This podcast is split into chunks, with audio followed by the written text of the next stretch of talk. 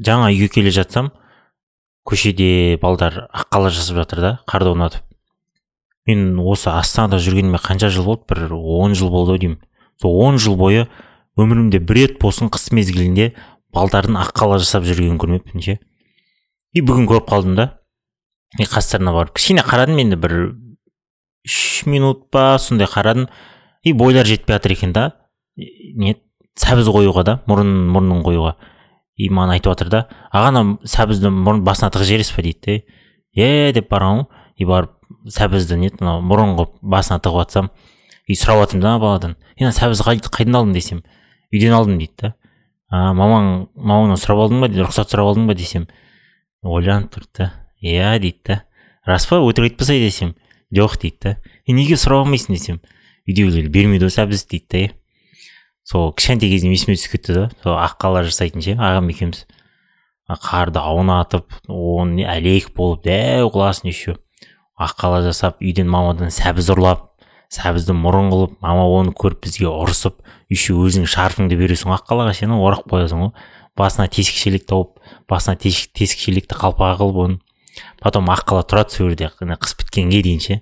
Анау күн жылған сайын слой слой болып ағады да ше. И ана қарға жабысқан нәрселердің бәрі шығады. Тас көмір кленка ағаш сары қарлар ше. Сол есіме түсіп кетті да. Қалайсыздар? Амансыздар ма? Қайырлы таң қайырлы күн қайырлы кеш қайырлы түн. Күннің қай уақытысында тыңдап отырсыздар? Сол күннің қайырлысы. Менің есімім асхат. Бұл бояусыз арнасы. Амансыздар ма? Кеттік. Қанша жылдар созбасын бәрібір керек асығыңа қорғасын. Неліктен жалғыз қаламын деп қорқасың бар ғой бар ғой сенің отбасың үйде. Бүгінгі тақырып мың жылдық тарихы бар өмірлік сабақтар деген тақырып. Мен жалпы шетелдің журналдарын статьяларын потом андай көп нәрсе істеген ақылды ойлары терең сондай не шетелдің адамдарын көп оқып көп тыңдаймын да. И сондай бір адамдардың бірі бүгін айтайын деп жатқаным соның блогы или статьясы деп айтсам болады. Стив есімді ну ақылды кісі да стив есімді. Сол андай қылыпты да отыз екі жасқа келіпті сол отыз екі жасқа келген кезінде ойланып жатыр екен да мен өмірді көрдім біразын білем енді алда тағы не көруім керек не білуім керек неге дайындалуым керек деп. Не керек ойына потом ойланған. И ата апасына барып сұрақ қойғысы келген ғой. Ата апасына барған ата апасына сұрақ қойған. отыз екі жастағы өздеріңізбен кездесетін болсаңыздар қандай ақыл айтар едіңіздер деп. Потом атасы апасы айтқан оған осындай осындай осындай осындай деп. Оны ол аз көрген ба білмедім енді. И потом достарына барған ғой. Достарынан барып сұраған солардың атасынан апасынан. Олардікінен сұраған олар біраз нәрсе айтқан. Кейбір достарында атасының әкесі или апасының ә, әкесі болмаса анасы тірі болған пра прадедушка ғой прабабушка. Солардан сұраған. И солардың бәрін жинақтап бір үлкен бір блог блог статья сияқты андай жазған да. И соны оқып мен сіздерге сол жердегі ең керекті керекті деген ақылдарын айтқым келеді да. Жалпы көп ойла, көп ойланбастан міне әркім естуі керек өмірлік кеңестер. Бірінші дейді. Мезгіл мезгіл шкафта тұрған хрустальный посуданы алып себепсіз жақсы шай ішіп ләззаттаныңыз рахаттаныңыз дейді. Мә анау бала кездегі тірлік қой. Ана үйде болады ғой андай шкафта не хрустальный ыдыстар ыдыс аяқтар болмаса нетін еді сервантта ше шишадан жасалған ою өрнекті там кувшиндар ше. Содан неге ішпеймін десе қонақтарға қонақтарға қонақтарға деп ше. Бірақ ол ыдыс аяқтар емес тағы да біздің үйде болатын андай көрпе көрпелер болатын қонақтар келген кезде астына төсейтін көрпе жастық ше. Сондайлар болатын еще. Соның бәрін үйге қойып қояды да мама ше тиіспеңдер тиіспеңдер деп. Мә дейсің ғой. А еще ана ыдыс аяқтар сынып или там азайып жатқан кезде уже бізге шығарады. Бопты іше берейік жаңасын аламыз деп ше. Или көрпелер ескірген кезде бопты біз жата береміз деп. Сонда біз өз өз өзімізді андай қыламыз да. Екінші сортты адам қыламыз да. Бірінші сорт емес ше. Аналарды қонақ келген кезде ғана пайдаланамыз. Көрпелерді қонақ келген кезде ғана төсейміз. Жалпы қазір ондай емес. Қазір мама кішкене өзгерді. Қазір барлық жақсыны барлық нәрсені бізге беруге тырысады. Бұл сабақты мен білем и дұрыс деп ойлаймын.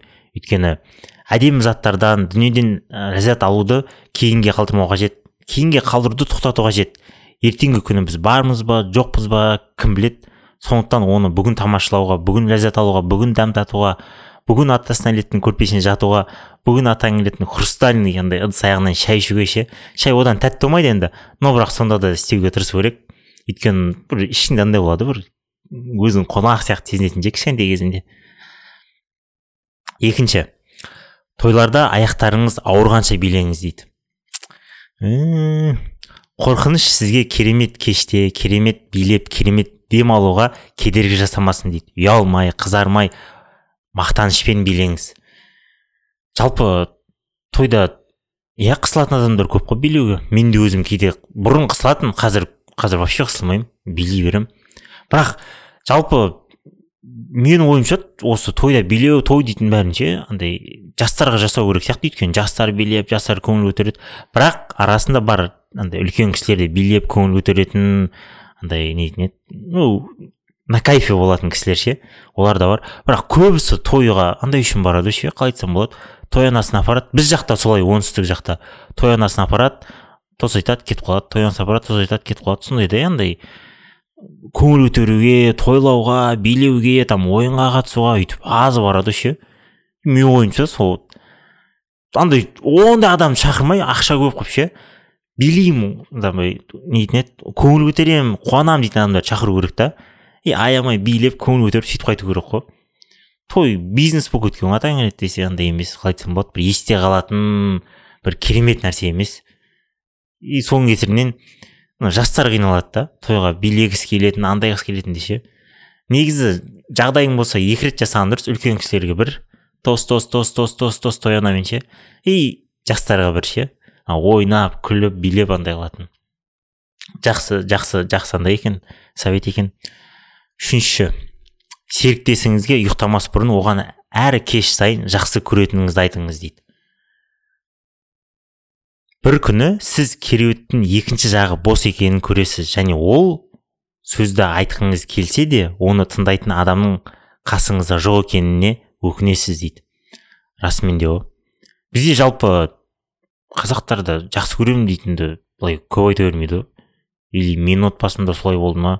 Жақсы көремін дейтінді азайтты ма? Бірақ білмеймін енді әкемен мен сізді жақсы көремін деп аса көп айтпаймын. Айтқан кездерімді сынап бере аламын. Анама әкеме қарағанда көп айтамын. Бұл жерде енді ол, олар туралы айтып жатқан жоқ екінші жарың екінші бөлігің туралы айтып жатыр. Бірақ ол кісілерге де туған бауырларыңа да қарындастарыңа да сіңлілеріңе де әпкелеріңе де барлығын айтуға тырысу керек.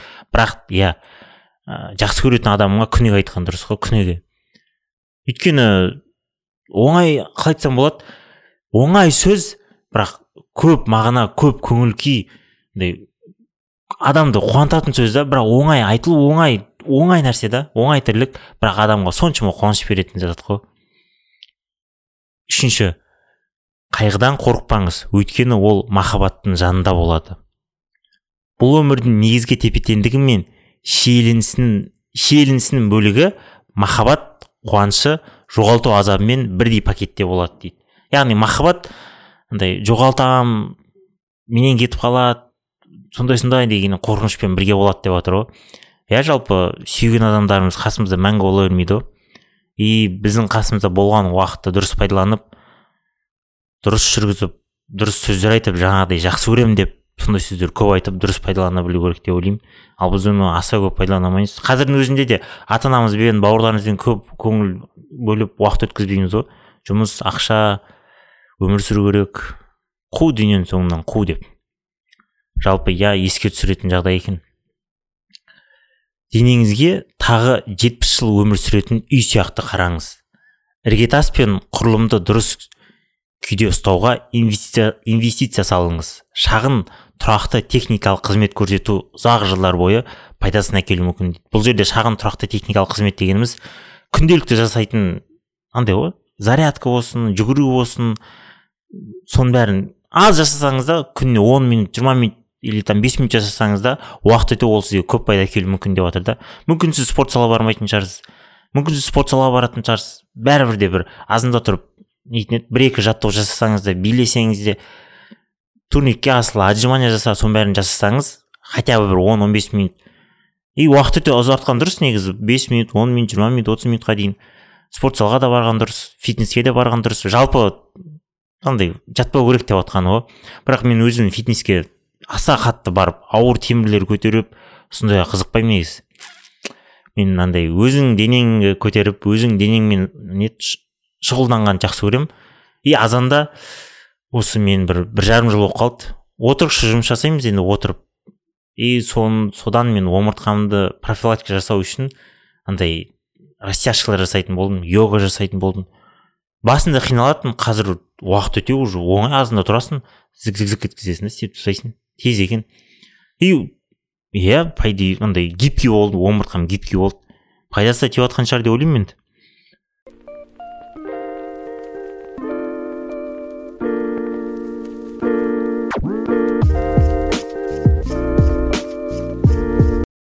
Алтыншы дейді.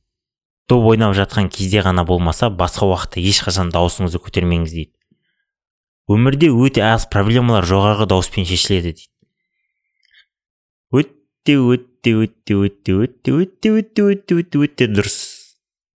Дейтін еді ақыл деп ойлаймын ой деп ойлаймын.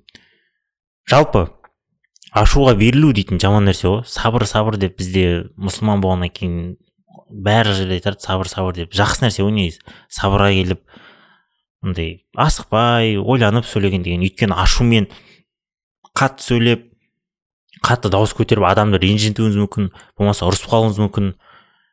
Кешірім сұрауын сұрай саласың енді бірақ айтылған сөздер кейін қайтару қиын. Өйткені ана адам естіді жүрегіне барды. Потом оның нетін еді жазылу өте қиын ғой.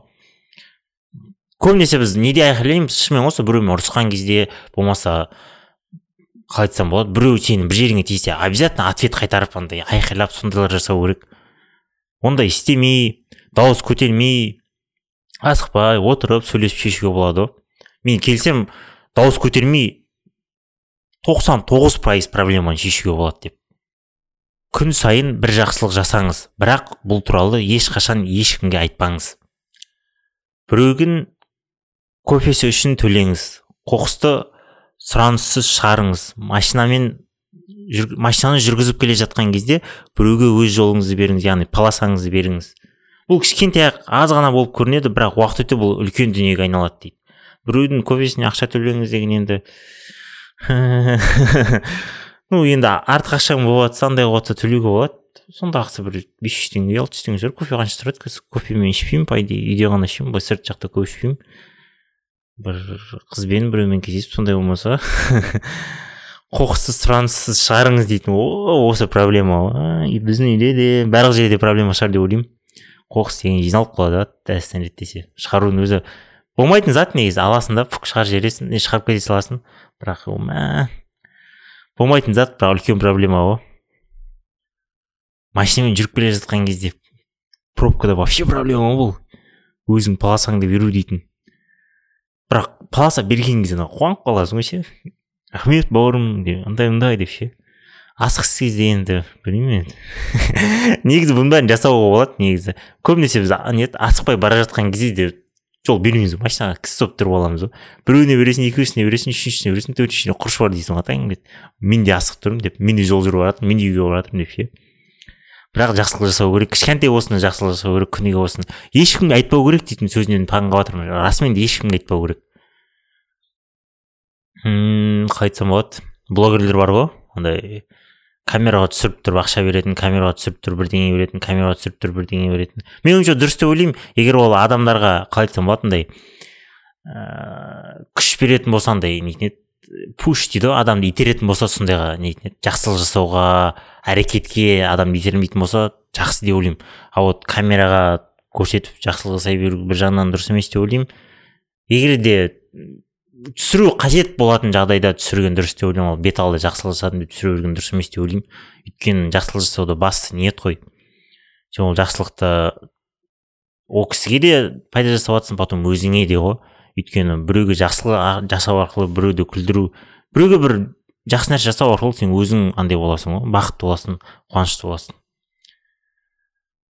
Қарым қатынасқа келгенде уақыт ештеңені емдемейді дейді. Қиын әңгімелерді кейінге қалдырмаңыз. Көпірді тым көп су басқанын күтпей дәл қазір көпірден өтіңіз дейді. Осы үлкен өте үлкен проблема. Әсіресе жаңа отбасыларда жаңа ғана құрылған отбасыларда. Не только жаңа отбасыларда көбінесе бұны ә, қыз бен жігіттің арасында болатын нәрсе ғой. Бірақ отбасыда да әке мен шешенің болмаса там бала мен әкенің арасында да болуы мүмкін. Бірақ көбінесе жаңа отбасы мен қыз бен әйелдің ай, қыз бен еркектің арасында болады деп ойлаймын. Өйткені жаңа отбасыда бір- бірдеңе болса біз мақұл мақұл қойшы қойшы давай давай иә иә иә келесі кейін кейін дей саламыз ғой. Қыз болып жігіт ә, қыз жігіт болып жүріп жүрген кезде солаймен болады мақұл мақұл кейін кейін давай давай иә иә иә деген сияқты. Негізі любой проблема любой емес көп проблема сөзбен шешіледі ғой әңгімемен ше өйткені басында жаңағыдай ну айтқан советтегідей басында әңгіме айтатын болсаң басында сөйлесетін болсаң расымен де шешіп тастауға болады көп проблеманы. Біз өзіміз не қорқамыз не кейін кейін дей береміз не қалай айтсам болады ұмытып кетеміз. Сондай себептердің кесірінен ол проблема ұлғая түседі да. Ауру сияқты ғой мысалы. Ертең барамын бүгін ауырып жатқан жоқ қойып қалды әні міне деп жүрген кезде ана ауру үлкейе түседі дәуие түседі асқына түседі. Потом барған кезде мәссаған дейді да дейді уақытысында келу керек деген сияқты да. Иә жалпы сөйлесуге тырысу керек. Әйеліңді тыңдауға күйеуіңді тыңдауға әкеңді тыңдауға шешеңді тыңдауға бауырыңды тыңдауға ал әке мен шешелер балдарын тыңдауға. Жалпы бір бірімізге құлақ асып тыңдауға проблеманы шешу, шешуге атсалысу керек. Көздеріңіз жанатын нәрсені табыңыз сол заттарға көп уақытыңызды арнаңыз. Өмірдегі ең жақсы нәрсе бұл көзіңізді жандыратын адамдар мен заттармен өмір сүру. Оларды басымдыққа приоритетке қойыңыз дейді. Өте дұрыс нәрсе. Бізді қуантатын бізге бақыт алатын өзімізді жайлы сезінетін өзімізді жақсы сезінетін ортада болу жұмыс жасау әлемге пайда тигізу деген сияқты. Өзімізге қалай жақсы нәрсе болатын болса ол көзімізді жандырады деп ойлаймын мен. Сол нәрселерді бірінші орынға қою керек деп жатыр бұл жерде.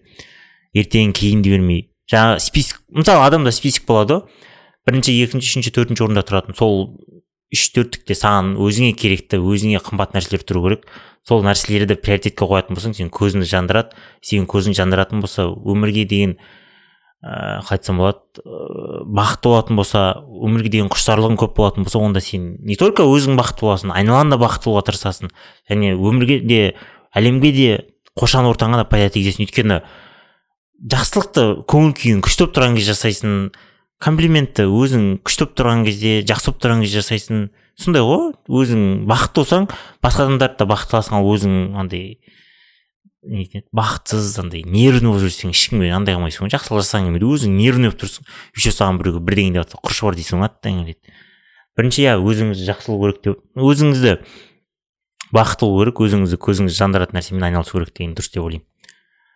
Жаман күндеріңізден өту үшін өз тәжірибеңіздің тамаша екенін ешқашан есіңіз есіңізден шығармаңыз және есіңізге түсір, түсіріп отырыңыз дейді. Өзіңізді нашар сезінген кезде оны елемеу оңай кішірейтіңіз және перспективаңызды қалпына келтіріңіз. Бұл жерде айтып жатқан нәрсе бұл айтамыз ғой біз мысалы еңбек етеміз жұмыс жасаймыз біраз нәрселерді бітіріп тастаймыз. Бірақ басқа адамдармен салыстырған кезде басқа адамдардікіне қараған кезде ойлаймыз мә мен черт деп мә мен лохмын деп ше? Ондай болмау керек деп жатыр да. Сен осыға дейін осы жерге келген не әрбір қадамыңды соны қарап соны тәжірибеңді еске түсіріп мен де әрекет істеп жатырмын мен де жақсымын деп өзің самооценкаңды көтеріп өзіңе поддержка беріп өзіңе поддержка бермесең ешкім бермейді мына заманда ше. Сөйтіп істе деп жатыр ғой бұл. Енді мен мен де күштімін деп қалмау керек енді. Потом ешкімді өзіңмен салыстырмау керек. Жаңағыдай егер көңіл түсетін болса айту керек. Мен де құр жүрген жоқпын мен де осыны істеп жатырмын мен де мындай істедім мен де осындай істедім мен де құр жатқан жоқпын. Құдай қаласа алда да істеймін еңбек етемін деп. И сөйтіп жүру керек деп жатыр да. Жалпы дұрыс ой.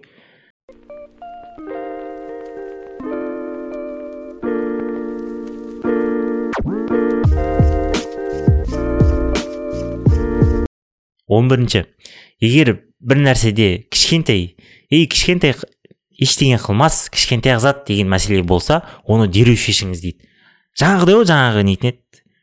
Уақыт өте келе кішігірім проблемалар күшейе түседі. Бұл махаббатқа достыққа денсаулыққа үйге бірінші орында ә, жаңағы осы төртеуіне осы осы төртеуіне өте маңызды. Дұрыс ауруға да маңызды жаңағы мен айтып кеткендей. Әні міне ой ой ой деп жүрмеу керек. Басында бәрін шешіп ұстау керек. Он екінші сіз айта алатын ең қорқынышты өтірік өзіңізге айтатын өтірік. Егер сіз өзіңізге адал бола алмасаңыз басқа біреуге қалай адал бола аласыз дейді. Дұрыс өз өзіңізді алдамау керек. Бұл да жаңағы алда айтқан нәрселерге келеді. Мм мен мықтымын мен күштімін мен бүйттім мен олардан қараған күштімін. Ә, егер мысалы бір жерде алдап кетсең бір жерде бүйтіп кетсең егер там мысалы пара алатындар бар пара алатын болса бәрі алып жатыр ғой пара. Мен көп алған жоқпын. Менікі азақ олар миллиардтап жатыр мен сол бес жүз екі жүз мың алдым. Или там қойшы кішкене кішкене өтірік қой кішкентай нәрсе деген сияқты ой қойшы деген сияқты. Вот сондайлар болмау керек өзіңді өтірік алдамау керек бірінші. Егер де өзіңді өтірік алдайтын болсаң қоршаған ортада айналаң айнала айналаңдағы адамдарды өтірік алдайсың. Ешкім ешқашан бақытқа жету жолына таласқан емес дейді он үшінші. Біреу сізбен дауласқысы келгенде сіз а дейді. Жауап ретінде қарсылық білдіре аласыз немесе б өміріңізде кез келген нәрсені жасай аласыз. Б нұсқасы әрқашан жеңіске жету қажет.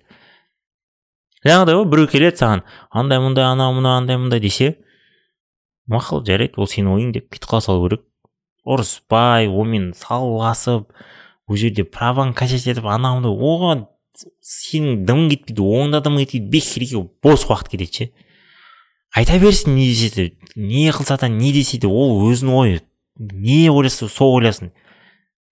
Бопты деді давай деді кетіп қалу керек. Ол ұрысып андай қылып ең жаман андай бар ғой біреу бүйтіп иығымен түртіп кетсе или там бірдеңе қылып қойса сразу жұдырық жүгіретін боқтайтын анау мынау деп төбелесіп кететіндер. Е зачем деймін да?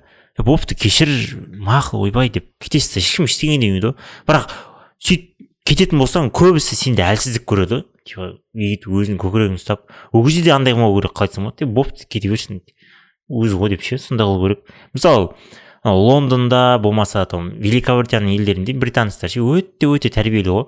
Егер де ол сенің аяғың басып кетсе или сен мысалы сен біреудің аяғын басып кеттің ғой не великобритания мен бір жерде оқығанмын сен кешірім сұрау керексің ғой.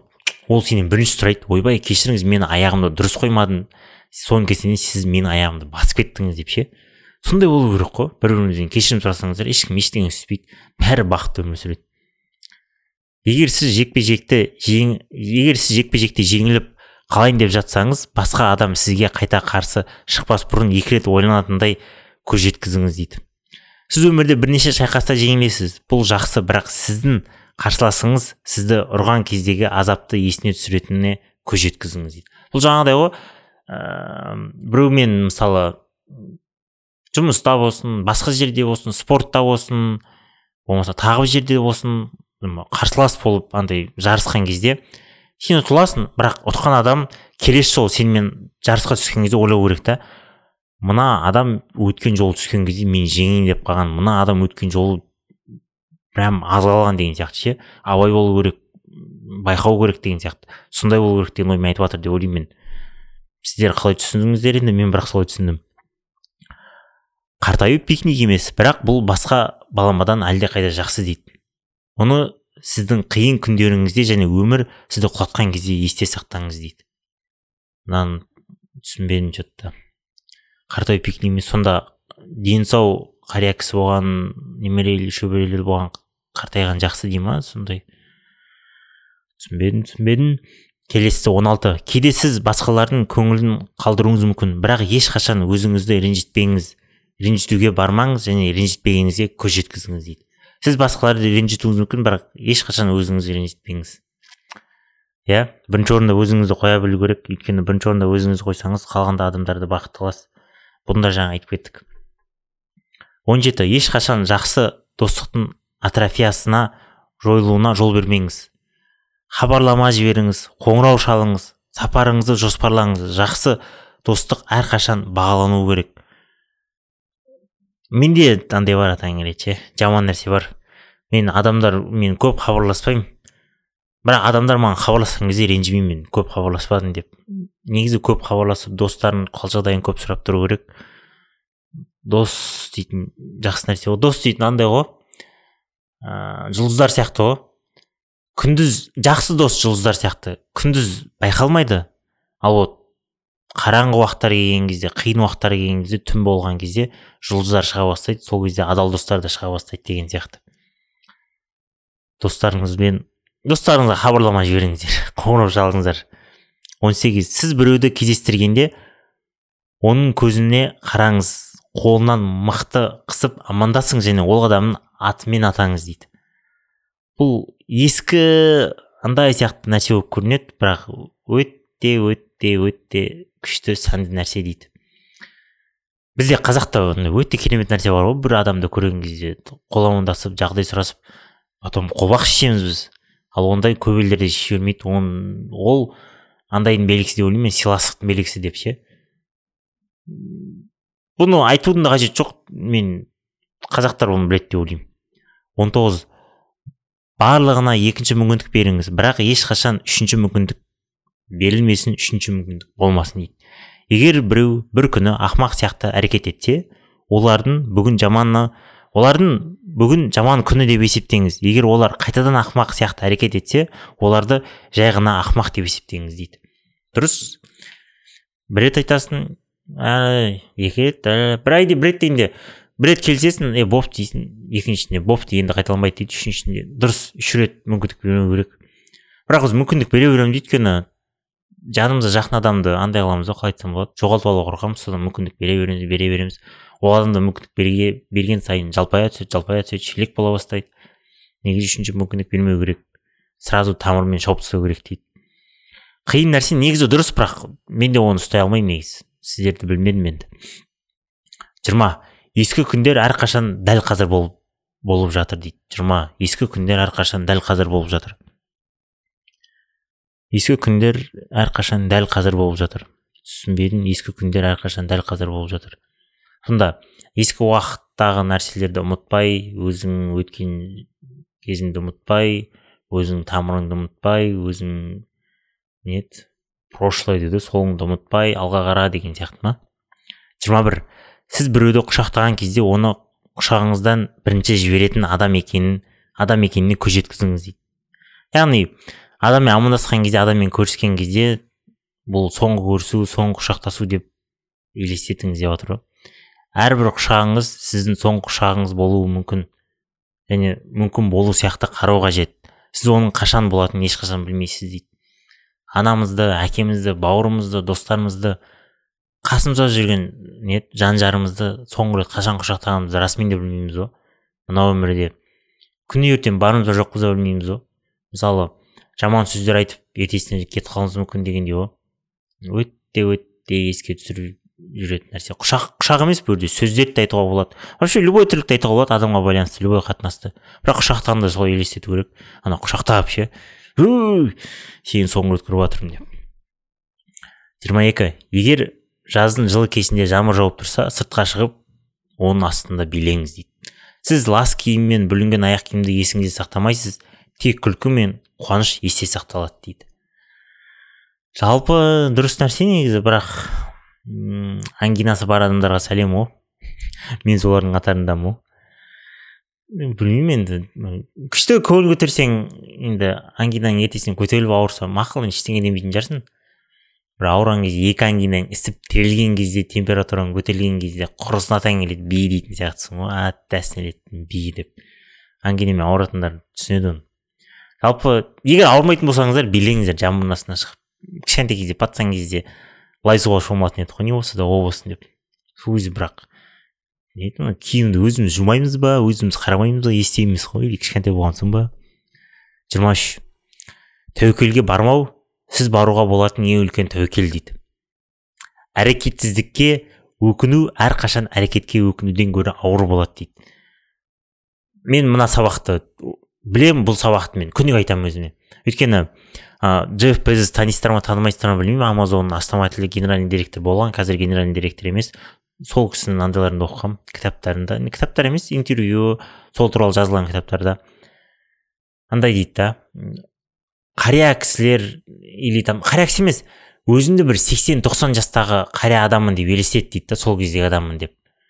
И мысалы дәл қазір шешім бір шешімге келе алмай жатсың. И сол шешімге келу үшін сол өзіңді 80-90 жастағы қариямын деп есепте дейді. И сол шешім сен сол кезде нақты шешім табасың дейді. И сол кезде мысалы сен бизнес бастауға бір жерге кетіп қалуға бірдеңе істеуге андай шаг жасай алмай тұрсаң егер қария кезінде өкінетін болсаң значит шаг жасау керек деген сөз ғой. Сол шешімді қабылдау керек деген. Өйткені өкініш деген не әрекет жасадым деген өкініш жеңіл болады әрекет жасамадым дегеннен гөрі деген. Өйткені бүкіл қария кісілер айтады оның бәрін ше білмеймін мен өзім танитын бір екі кісілер де сөйтіп айтқан кездер болған. Эх кезінде бүйту керек едім эх кезінде бүйту керек едім деген сияқты ше. Сөйтіп істеу керек. Мен бұл сабақты өзім уже миыма жазып алғанмын шынымды айтсам.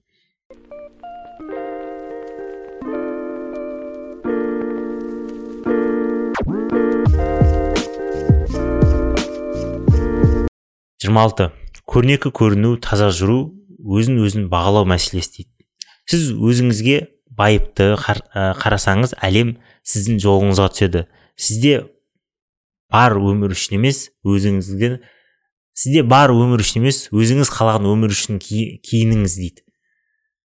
Таза жүру керек. Мен папам күнде айтады маған.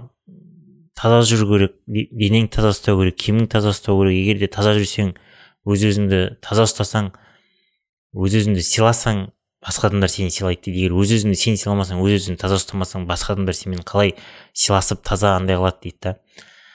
Аяқ киім папаның аяқ киім андай тазалығын көрсең и таң қаласың ғой. Тап таза ғой. Еще мен аяғым аяқ киім кір болатын болса ұрысады әленгейін ұрысады. Бірақ мен білмеймін енді аптасына бір рет андай қыламын тазалаймын соның өзіне кір болып кетеді. Атам да айтатын ыыы андай галюш болған ғой галюш дейді білесіздер ма мал бағады енді. Галюші қап қара да мал қораға кіреді малдың астын тазалайды мал жайғастырады потом шығады. Галюші қап қара болып шығады ғой. И ма дейсің ғой мен ондай галюшпен кірсем не только галюшпен денем бәрі быт болып шығатын сияқты ғой. Сондай тазалықты өзің ұстау керек деп жатқаны ғой. Иә жалпы денеңді таза тазалықта ұстау керек. Жиырма жеті. Өзіңізді қатты көңілсіз сезінгенде айнаға қарап бір минут күліңіз дейді. Сіз әрқашан жеткілікті боласыз. Өмірде қатты көңіл күй түсіретін заттар көп емес дейді. Айнаға қарап андай не дейтін еді? Менде наоборот айнаға қарап андай андай онша емес болған күндер или там сәтсіздікке сұраған кезде ше айтасың ғой. О черт твою о черт деп ше. Осы ма сенің қолыңнан келетін осы ма деп. Бірақ мен өз өзімді өйтіп самооценкамды түсірмеймін өзіме мотивация беремін андай. Сөйтіп жатқаннан кейін ондай емес мен өйтемін сөйтемін деп ше. Күліп көрмеппін күліп көрейін. Ертең азында күлеміз жиырма сегіз. Мүмкіндігінше саяхаттаңыз оны есте сақтау үшін әр сапардан бір жетон жинаңыз дейді. Жас кезіңізде сіз саяхатты әдеттегідей қабылдайсыз. Қартайған кезде сіз мұны істегеніңізге өкінесіз дейді. Яғни саяхатқа бармағанда саяхатқа шықпағаныңызға өкінесіз деп жатыр.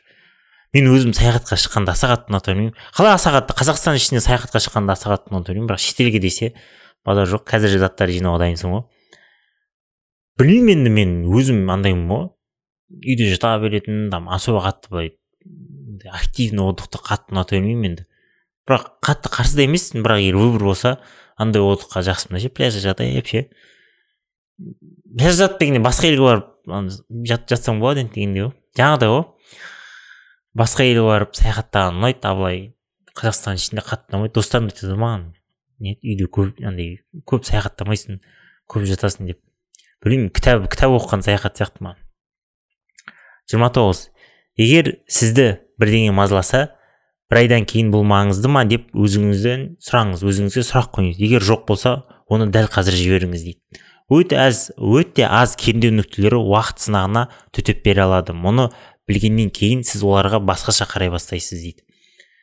Так так. Проблема ғой нетін еді шешімін таппасаң и болды дей саласың да. Или там бірдеңе болмай жатты болды дей саласың. Болатынды болмайтынды ойлай бермей ше. Керек керек нәрсені шешу керек керек керек проблеманы шешу керек керек керек заттарды істеу керек. Артығын бәрін кесіп тастау керек қой.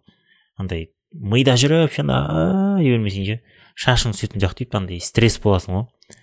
Істелінсе істелсін істелінбесе давай бопты деп басқа нәрсе істеу керек сияқты. Айту оңай оны әрине бірақ іс жүзінде істеу өте қиын ғой.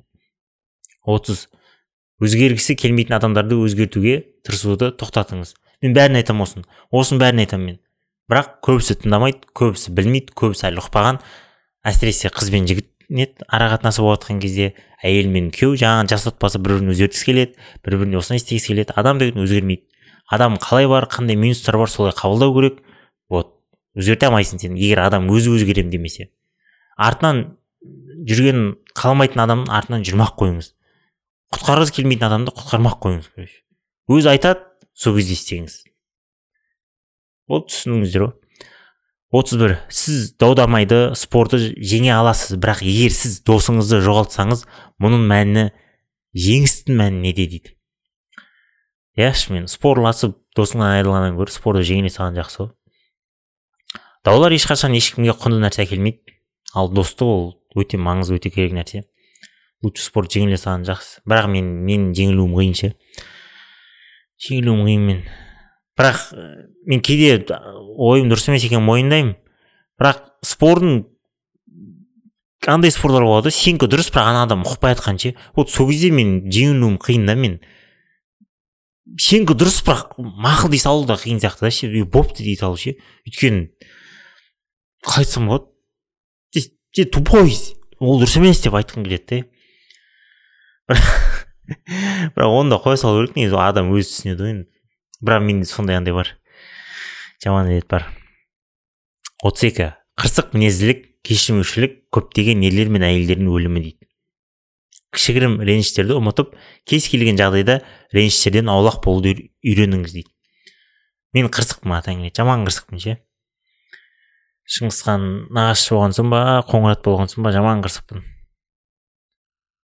а жоқ өтірік айтамын. Онда қоңыраттар андай ғой андайлар жандарлар мақтаншақ қой қырсық емес бірақ өзім қырсықпын ата көтім тырысып қалады ғой былай құтылу керегін білемін дұрыс емес екенін білемін бірақ білмеймін ше. Бірақ ау мелкий мелкий нәрселерде қырсық болып қаламын ал былай андайларда сразу кешіріп көне алмай кетемін. Бірақ мелкий мелкий нәрселерді тоқтату керек та. Күн сайын сіздің ойыңызға қиындық тудыратын нәрсе жасаңыз дейді. Кроссворд математикалық есеп жұмбақ кез келген нәрсе күнделікті жаттығулар. Сіздің ойыңызды ұзақ уақыт үшкірлікте сақтайды. Ну андай тонуста сақтайды да миыңызды. Кітап оқу керек іздену керек. Андай бар ғой. Хотя бы бір уборныйда отқан кезде не андай освежитель воздуха бірдеңелердің андайларын оқып отыру керек. Адам күнде оқу керек екен ғой. Бірдеңе болса да оқыған дұрыс екен ғой. Енді бірдеңе болса да оқығаннан гөрі пайдалы нәрсе оқыған дұрыс. Сондықтан пайдалы кітаптар оқып пайдалы ақпараттар оқып андай өзіңе керекті өзіңді дамытатын нәрселер оқыған болмаса жұмыс жағына керек нәрселер оқып дамыған дұрыс деп ойлаймын. Егер бірдеңе жұмыс істемесе және сіздің түйсігіңіз сізге көбірек тырысу керектігін айтса алдымен мұны істеудің оңай жолы бар жоғын сұраңыз дейді. отыз төртінші ақыл. Ауыр жұмыста белгілі бір тектілік бар дейді. Бірақ әрқашан ақыл арқылы ой арқылы жеңе алатыныңызды сұраңыз дейді. Жалпы егер де күшпен болмаса ақылмен болады деген сияқты ғой. Менің ойымша бірінші ақылмен не күшпен де тырыспай ақылмен шешу керек деп ойлаймын бәрін. Өйткені барлық жерге ақыл салсаң тоқсан бес или тоқсан тоғыз пайыз шешетін сияқты. Бүкіл проблема бүкіл іс. Ақылмен оймен. Бірақ күш салатын кездер болады. Жаңағыдай банктің қақпағын ашып жіберу машина итеріп жіберу дейтін сияқты ше. Или там көтеріп жіберу дейтін сияқты. Дөңгелету мысалы басқашалап дөңгелетуге болады дегендей. Жалпы түсіндіңіздер ғой.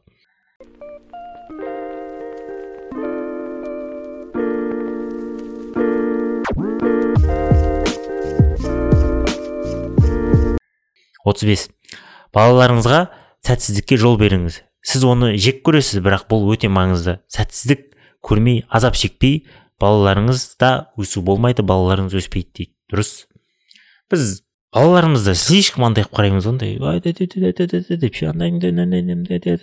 ойбай құлап кетесің ойбай бүйтіп қаласың ойбай сөйтіп қаласың деп или баламызды қатты жақсы көреміз или просто құлап қалып бірдеңе болатын болса артық проблемаға жетпейміз болмаса жалғыз бала болса жалғыз қыз или жалғыз ұл болатын болса оларды қатты еркелетіп жібереміз. Оның бәрі дұрыс емес. Оны көп ата ана менің ойымша жастар жас ата аналар түсінеді деп ойлаймын бірақ андай қалай айтсам болады махаббаттық сезімге қатты беріліп кетеді деп ойлаймын. Кішкене трезво ойлау дейтін болмайтын сияқты. Өзінің қаны жаны болғаннан кейін. Бірақ иә балдарыңызды сәтсіздікке ұшырағанына жол беру керек. Бірақ андай екінші этаждан құлау дейтін сияқты нәрселер емес енді. Мелкий мелкий да соған үйренеді да олар. Отыз алты сіз өсіп өзгерген сайын ескі қарым қатынастан бас тартудың еш жаман жері жоқ дейді. Рактар өмір бойы қабықтарын яғни панцирін өзгертеді. Бір фазада пайда болған қабық келесі фазаға сәйкес келмеуі мүмкін. Қабығыңызды тастап басқасын табу жақсырағын табу ешқашан андай жаман нәрсе емес және бұда тұрған ештеңе жоқ. Иә дұрыс.